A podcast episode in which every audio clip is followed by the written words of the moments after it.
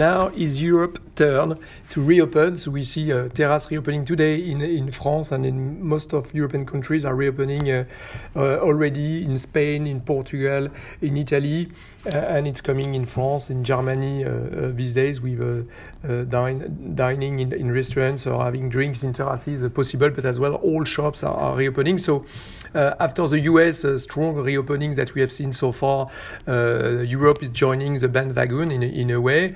Um, Asia is a little bit more mixed uh, in a sense that we see a dramatic situation in India. Um, China is still booming thanks to the uh, very uh, I would say strong world trade, and we see the manufacturing sectors doing very, very well uh, uh, again. But the rest of Asia is a little bit more of a concern given the uh, uh, new waves of uh, of, uh, of COVID and with little vaccination. Uh, if you take Japan, it's only three percent. It's less than two percent in uh, in in in Thailand and only well close to zero in countries like like Taiwan.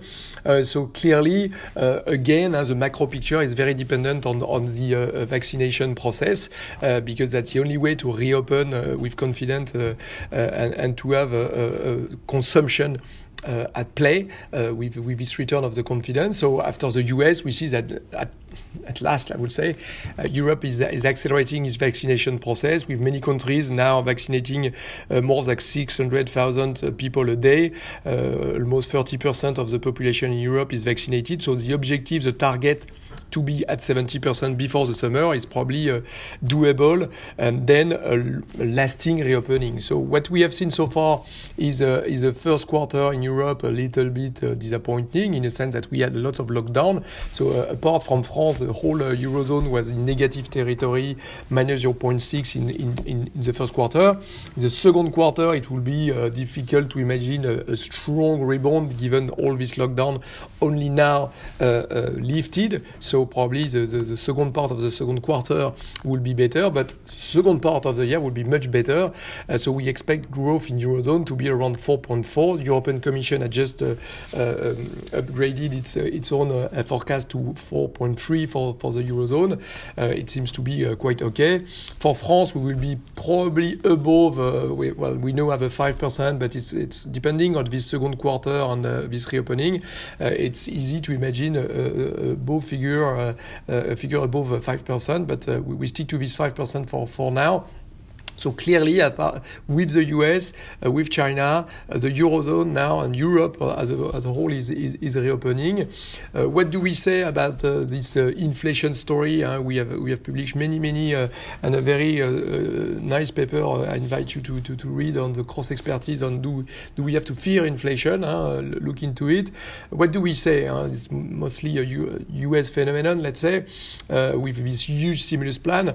what Joe Lavorgnan Troy Ludtka are saying basically is that usually when you have a strong GDP growth in the US, above 6% in the history of the US, the following year you, you see a, GDP growth divided by two. And it's fair to say that most of the stimulus uh, done in the US is a, is a, it's a demand side uh, uh, effort. And if you take the checks, uh, the 1400 checks uh, uh, to households, they, they stop after the summer. So probably there you will see a deceleration of, uh, of the consumption um, going into next year. So we expect next year to be a, a, a strong deceleration compared to, to, this year, still very well above potential GDP growth uh, thanks to all the stimulus plan. Uh, uh, the, the, infrastructure is not still still not voted, but it will be another round of, of stimulus. So it's it's going to be above 4% GDP growth, but still it's a deceleration. And if you look into inflation, which is the name of the game these days, uh, we expect inflation to be below 2% in fact next year. So if you have a deceleration of growth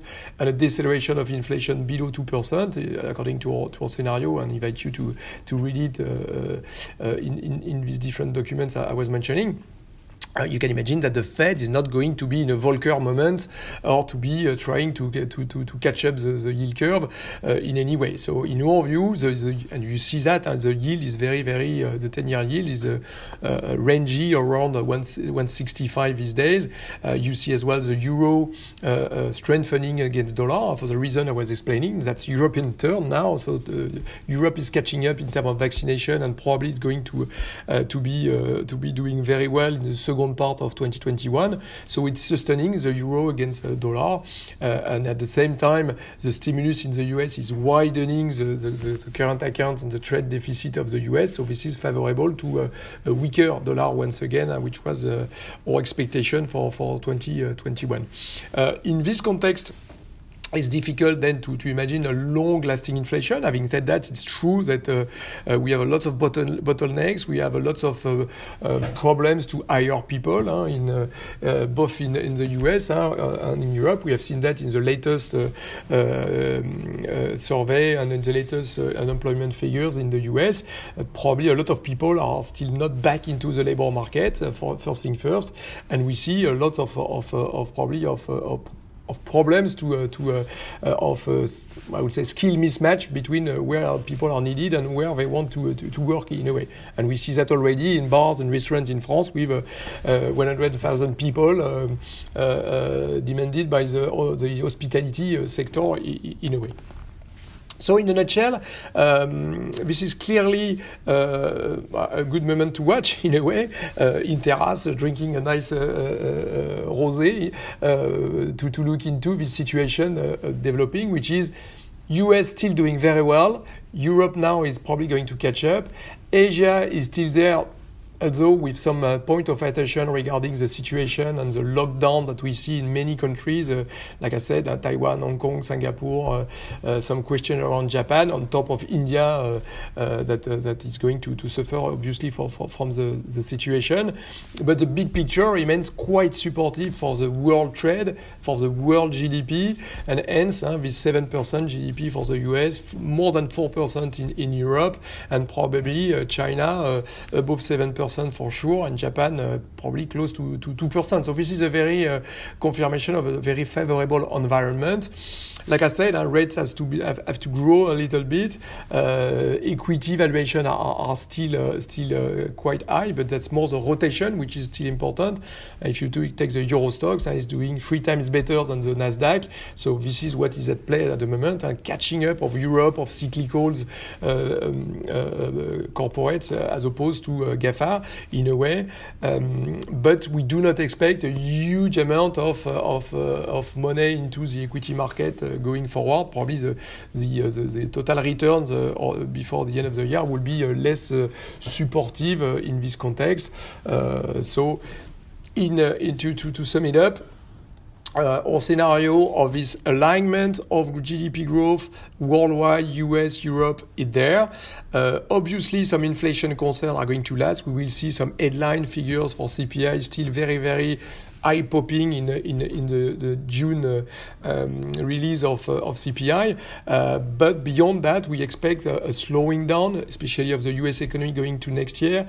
Uh, inflation to after this bottlenecks, after this uh, uh, temporary increase, probably hovering around this two percent. So nothing to to be too concerned for the central banks as they are looking into it on average. So you can take a little bit of time before hiking rates and uh, tapering your quantitative easing, uh, which means that if we are waiting until 2022 for central banks to start doing something, it will be probably very gentle, so less than the market expects, uh, in a sense that if you have less GDP growth and probably decelerating inflation, that's not a good moment for uh, central banks to be, uh, uh, once again, uh, Volcker style. So we are not that much concerned about, uh, uh, I would say, um, a bond, bond situation in this regard.